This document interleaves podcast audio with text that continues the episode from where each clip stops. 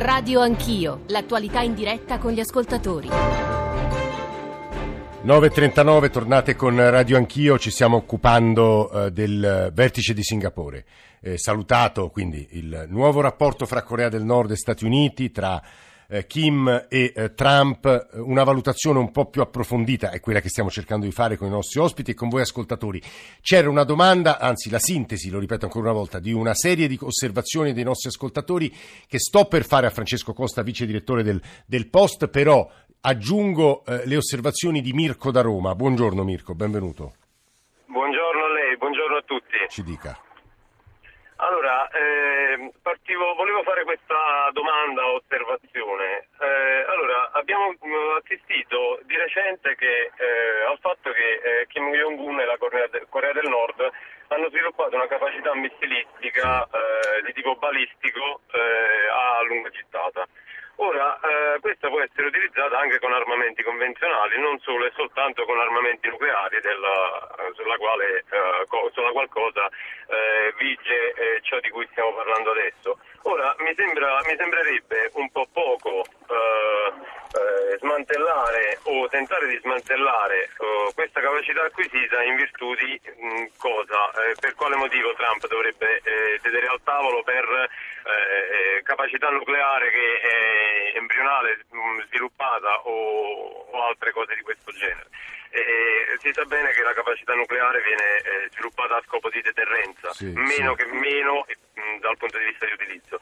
Ora mi chiedevo se questo potesse fare il paio con l'attività eh, molto, uh, molto spiccata eh, negli ultimi tre anni che la Corea del Nord ha avuto nella quinta dimensione, e se questo fosse il vero uh, problema di Donald Trump. Sì, però lei deve spiegare che cos'è la quinta dimensione, Mirko. Eh, la, mi scusi, la dimensione cibernetica, dimenticavo di chiarirlo. Uh, uh, uh. Quindi De, do, eh, la Corea del Nord, dimensione nella quale è stata molto attiva. Il, questa osservazione di Mirko ci permette di fare due cose, poi lo chiederemo sia all'ambasciatore Trezza sia ad Antonio Fiori. È vero, da quello che leggevo, che la preoccupazione dei giapponesi e dei sudcoreani non è tanto per lo smantellamento del del chiamiamolo dell'armamentario nucleare della Corea del Nord, quanto anche nello smantellamento dei missili di media gittata che possono raggiungere sia il Giappone sia ovviamente la Corea del Sud, anche quello credo, eh, insomma sono i vettori che contano molto. Il secondo punto è, riguarda la domanda che volevo porre a Francesco Costa, e cioè molti ascoltatori ci dicono: ma perché questo accanimento anche verbale che state mettendo nel, nei confronti di Kim e della Corea del Nord? Non è una dittatura diversa eh, da quella di molti altri paesi al mondo? Io forse ricorderei, Francesco, un po' che cos'è la Corea del Nord, chi è Kim, di chi è figlio e nipote, mettiamola così. Francesco. Eh beh sì, eh, ci sono molte dittature del mondo, ma ci sono gran, gra, vari diversi livelli di efferatezza nella repressione del dissenso, e la Corea del Nord è da più di cinquanta anni, dalla fine della guerra, diciamo, con la Corea del Sud, il, il regime più chiuso, oppressivo al mondo, del quale peraltro continuiamo a sapere poco, sì. ma tantissimi che poi sono riusciti a scappare, tantissimi nell'ordine di centinaia e eh, non eh, grandi numeri, hanno raccontato storie terrificanti. Ci sono foto satellitari che provano l'esistenza di campi di concentramento e campi di lavoro. È una dittatura comunista. Kim è il terzo eh, erede, perché si procede per via dinastica, che basa il, la conservazione del potere sulla fame dei cittadini e la violenza sui, sui dissidenti, tanto che non ce ne sono più, non c'è nessuna forma di istituzione democratica, dai partiti ai sindacati alla libera stampa, la censura delle comunicazioni, c'è una specie di internet parallelo, eh, insomma non è, è una cosa questa che non divide gli analisti di destra e di sinistra, ecco, sì. Il parere è molto unanime. Sì, questo andava ricordato, e per quello che ci hai detto, Francesco, ti ringraziamo molto stamane per la tua presenza a Radio Anch'io. Altra, eh, altro punto che credo sia bene che gli ascoltatori conoscano, perché anche sulla storia della Corea, che capisco sembra sembri, sembri sia molto lontana da noi, molto lontana dagli interessi eh, italiani, ma è stata davvero una delle crisi più acute degli ultimi anni, che ha messo il mondo molto vicino al conflitto nucleare. Non credo che siano espressioni, magari lo sono, eh, ma insomma il professor Fiori che ne sa, ne sa molto più di me e può su questo darci una risposta realistica, però spiegare, poi andiamo dall'ambasciatore Trezza che ringraziamo per la sua presenza, professor Fiori, eh, spiegare agli, a chi ci sta ascoltando perché Corea del Nord e Corea del Sud sono divise, quando sono state divise, eh, perché questo eh, atavico, eh, non tanto odio, ma insomma contrapposizione che c'è all'interno di un paese che è stato unito per, per secoli, professore.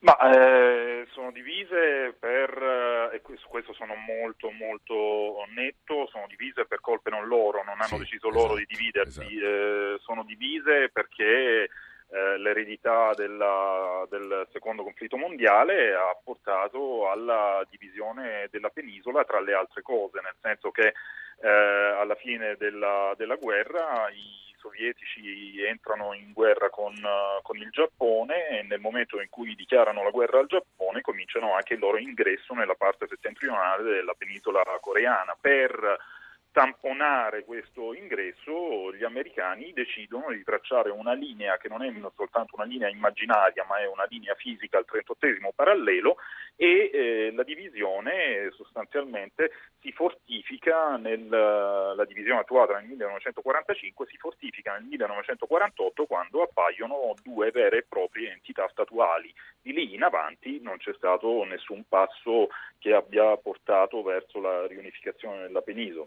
Tra l'altro, professore, ricordiamo che non c'è, eh, c'è stato un armistizio, ma non manca ancora un trattato di pace. Questo potrebbe e, essere. Eh. Certo, assolutamente, anche per quello si sta parlando in questi mesi della possibilità di arrivare a un vero e proprio trattato di pace che credo, io credo personalmente debba essere il primo passo verso la distensione, anche perché stiamo parlando di due paesi, segnatamente le due Coree, che sono ancora in uno stato tecnico di guerra. Stesso sangue, eh, credo molti parentele comuni, stessa lingua, giusto professore?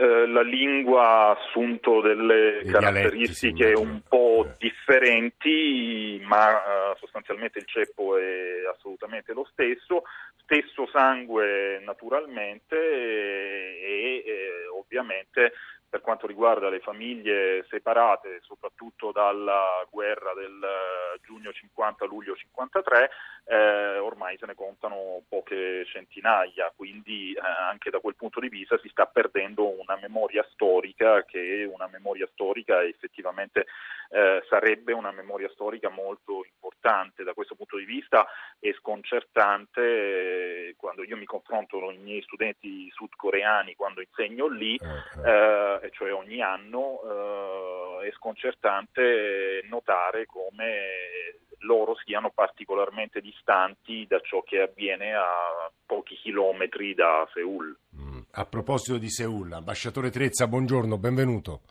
Buongiorno. Carlo Trezza conosce bene Seul, ma c'è stato ambasciatore ovviamente lì, no? Sì. E che io immagino che per lei, che conosce così bene la penisola coreana, che è stato ambasciatore a Seul, quello che è accaduto ieri abbia un significato diverso che per noi comuni mortali, mettiamola così e mi scuso per questa espressione un po' tirata via, e quindi la sua lettura dei fatti delle ultime ore è per noi molto importante. Ambasciatore Trezza, anche consigliere scientifico dello I A I e coordinatore del gruppo italiano dello European Leadership Network.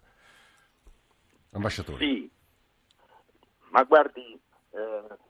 la dichiarazione di ieri è un po' curiosa, nel senso che i due leader stessi si congratulano a vicenda per questo risultato storico, no? Normalmente eh sì. diciamo, queste affermazioni si lasciano agli storici, ma a parte questo effettivamente forse è un po' prematuro parlare di, diciamo, di evento storico, però ecco ce ne sono tutti, tu, tu, tu, tutte le premesse.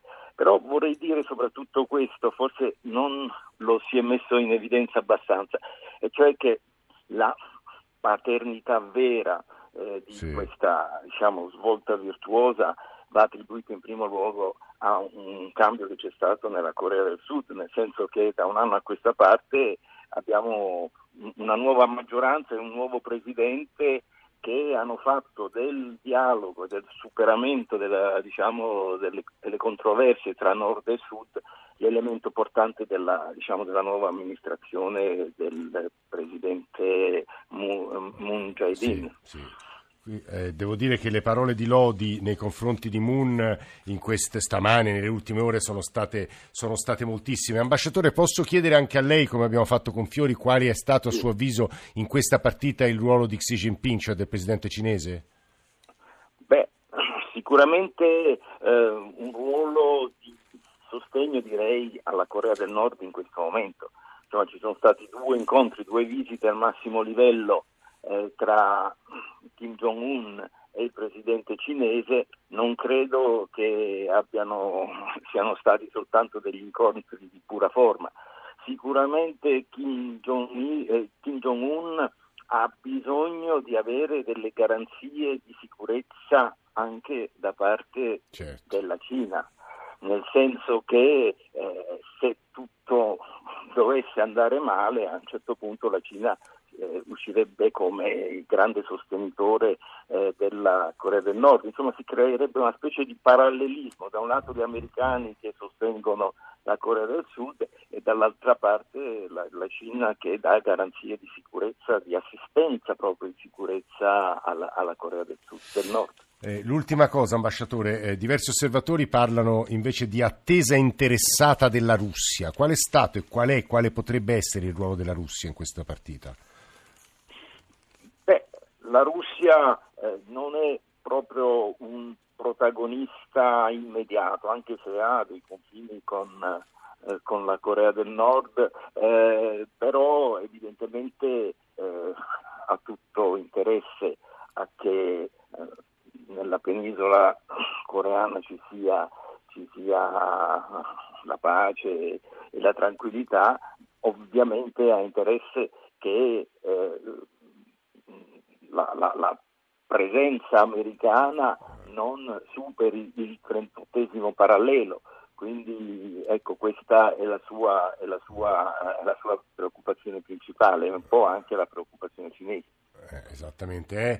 Carlo Trezza, che è stato ambasciatore a Seul, che stava, stava parlando. Devo dire che eh, i nostri ascoltatori, Antonio Fiori, e questa è una risposta che può dare lei, eh, ci eh, domandano eh, con, con un minimo di, di, di smarrimento: ma com'è possibile che fino a ieri sembrava impossibile che i due leader si incontrassero, eh, che questo incontro fra due figure che si non, so, non soltanto avevano avuto l'una verso l'altra delle parole eh, spaventose, ma anche degli atti spaventosi spaventosi, con, con bombe, prove muscolari ma fisicamente visibili e pericolose per le popolazioni, e che adesso si incontrano? Insomma, stamane ci sia questo tono un po' liquidatorio rispetto a quello che è accaduto a Singapore. Ah, vedremo, è soltanto il primo passo. Professor Fiori, risponda lei agli ascoltatori che ci stanno ponendo queste questioni.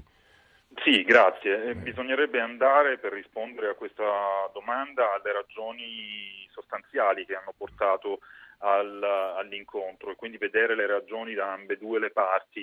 Eh, se mi permette dieci secondi solo sulla domanda deve, deve. precedente, e cioè eh, è assolutamente vero, come dicevano gli ascoltatori, che eh, la minaccia sostanziale non è rappresentata dalle armi nucleari, che effettivamente servono solo ed esclusivamente come deterrente, ma eh, soprattutto dalla, dalla dall'artiglieria convenzionale. Ci sono all'incirca, ah, ecco, questo è importante, infatti, ci sono all'incirca milleottocento eh, batterie di artiglieria nordcoreana montate sul confine, e quindi naturalmente quella è la minaccia principale in una, su una città come Seul, che conta eh, all'incirca eh, dieci milioni di persone, e quindi è particolarmente eh, popolosa. Farebbero dei danni incredibili. Eh, per eh, giungere invece alla domanda che è stata appena posta, le ragioni eh, da parte di Kim Jong-un eh, per l'incontro di ieri sono molteplici. La prima è eh, il fatto che sostanzialmente eh, il, l'incontro è fonte di legittimazione interna per eh, il dittatore. Eh, fonte di legittimazione significa che il processo che eh, doveva portare, così come era stato promesso dallo stesso Kim Jong-un nel duemilatredici, al eh, compimento della eh, Corea del Nord come paese nuclearizzato è stato effettivamente portato a termine. Eh, questo eh, significa che nonostante la Corea del Nord non abbia fatto nessun tipo di concessione da quel punto di vista, ciò eh, ha consentito al regime comunque di sedersi al tavolo con Trump, cioè con l'uomo eh, più influente e sulla, questo, sulla terra. Scrive Caracciolo, professor Fiori, è per Kim un successo enorme e insospettabile fino a qualche tempo fa, inatteso, questo, scusi. Eh. Questo, questo è un, un successo strepitoso e vorrei che eh, le mie parole fossero eh, comprese, perché su questo sono stato fortemente attaccato in passato. Eh. Io ho definito eh, Kim Jong-un un abile stratega, che ovviamente non significa che eh, io lo definisca in alcun modo un abile statista, perché quella è una roba differente, ma dal punto di vista strategico Kim ha giocato eh, benissimo le, le sue carte. Eh, quindi eh, la fonte di legittimazione è importantissima. La propaganda nordcoreana ha infatti eh, cominciato a dipingere il, il, il vertice di ieri come un successo strepitoso per il regime, e non questo. Poteva essere altrimenti, naturalmente. La seconda questione, se mi dà ancora dieci sì, secondi... Sì, sì, sì, poi un'ultima domanda e basta, poi lasciamo sì. il suo lavoro. Sì, vada, vada. La, no, la seconda questione è eh, il, relativa al fatto che nel duemilatredici, quando Kim Jong-un dipinge la sua strategia, lo fa eh, attraverso due eh, questioni principali. La prima era eh, relativa all'arsenale nucleare, la seconda era... Eh, relativa alle riforme di tipo economico. Ecco, dal momento che il primo pilastro è eh, stato completato, adesso probabilmente Kim vuole volgere la sua attenzione al secondo, cioè a dare un tessuto economico migliore alla propria cittadinanza. Questo può farlo soprattutto se vengono sollevate le sanzioni applicate sul paese. Perché ricordiamo, quindi... professor Fiori, che le condizioni economiche della Corea del Nord, a leggere le testimonianze, sono spaventose, giusto? Beh, eh... dipende, nel senso che la Corea del Nord comunque dal punto di vista economico è eh, parzialmente stabile in questo momento verso l'alto, cioè significa che da qualche anno a questa parte la Corea del Nord ha eh, scollinato il limite dei mille eh, dollari pro capite, quindi le condizioni sono sicuramente molto difficili, ma meno difficili di altri, eh, di altri passaggi temporali. Professore, l'ultima cosa credo importante. Lei diceva ci sono diecimila persone in Corea del Nord che lavorano al programma nucleare. Quando gli americani eh, chiedono, eh, insomma, ambiscono a avere una denuclearizzazione completa, verificabile, il terzo aggettivo non me lo ricordo qual era? Irreversibile. È irreversibile. Ecco, materialmente che cosa significa poi? Come si può smantellare e controllare? Come, come, come si sta facendo in Iran, peraltro, si faceva prima fino a che Trump non stracciasse l'accordo. Mi dispiace darle una risposta negativa, cioè è, è assolutamente è impossibile. impossibile. Eh, eh, eh. Eh, non lo dico io che non mi occupo eh, tecnicamente di queste questioni, lo dice eh, per esempio Siegfried Hecker e tutta la scuola di Stanford. Hecker è uno dei più grandi eh, conoscitori di, sì. eh, di questione nucleare ed è un, una persona che è stata invitata dallo stesso regime di Pyongyang più volte a uh, visitare i loro laboratori nucleari. Uh, Hecker nell'ultimo, nell'ultima cosa che ha scritto non più tardi di dieci giorni fa ha detto: guardate che il processo, nel caso in cui loro volessero realmente smantellare completamente il, uh, l'arsenale nucleare, prenderebbe all'incirca dai dieci ai quindici anni. Uh, que- con questo dobbiamo fare i conti e naturalmente il processo di verifica di questo Uh, percorso così particolarmente lungo può nascondere delle insidie sostanziali. Questo è il punto, la verifica delle, delle armi, la, de, la denuclearizzazione sulla quale molto abbiamo insistito eh, nella trasmissione di oggi, che devo dire speriamo abbia fornito eh, delle informazioni, dei dettagli non tanto sul, sul merito dell'incontro fra eh, Trump e Kim, perché in realtà eh, da quello che abbiamo capito, da quello che abbiamo letto, insomma dalle dichiarazioni ufficiali, avrà un prosieguo, un seguito molto lungo, perché il negoziato tecnico, lo dicevo, partirà eh, a giorni, però qualche elemento in più sulla storia della Corea, sugli interessi degli attori e sull'importanza di questa questione dell'incontro c'è stato nelle ultime ore. Speriamo proprio di avervelo fornito, anzi, se volete riascoltare dei passaggi di questa seconda parte della trasmissione dedicata alla Corea, basta che andiate sul nostro sito, sul nostro profilo, sulla nostra app. Grazie davvero a Antonio Fiori che ci ha accompagnato in questo piccolo viaggio, all'ambasciatore Carlo Trezza. Domani, e ora non sappiamo di che cosa ci occuperemo, insomma, di materia già adesso alle nove e cinquantotto del mattino ce n'è molta, dalla vicenda dello stadio della Roma al tema dell'inizio dei mondiali in Russia, ai temi legati alle migrazioni, alla politica, all'economia. Insomma, scriveteci a radioanchio chiocciola rai punto it se volete. Stamane in console Gabriele Cagliazzo, Fulvio Cellini, Claudio Magnaterra e Antonello Piergentini tra console e radiovisione, poi eh, la redazione di Radio Anch'io che costruisce ogni giorno la nostra trasmissione, Nicola Amadori, Alessandro Forlani, Francesco Graziani, Alberto Agnello, Adamarra, Maria Grazia Santo, Elena Zabeo, Mauro Convertito in regia. Adesso c'è il G R uno delle dieci con le ultime tante notizie, ve l'ho detto, perché nell'ora in cui siamo andati in onda poi altre eh, notizie ci sono state su tutti i temi che abbiamo provato anche a raccontarvi nel corso di questa, di questa nostra eh, diretta. Poi eh, c'è Senza Titolo e le altre trasmissioni del mattino di Radio uno. Noi ci risentiamo domattina più o meno verso le sette e mezzo. Nel frattempo, se volete, continuate a scriverci, passate eh, una buona giornata e insomma grazie per averci ascoltato. L'appuntamento con Radio Anch'io è per domattina.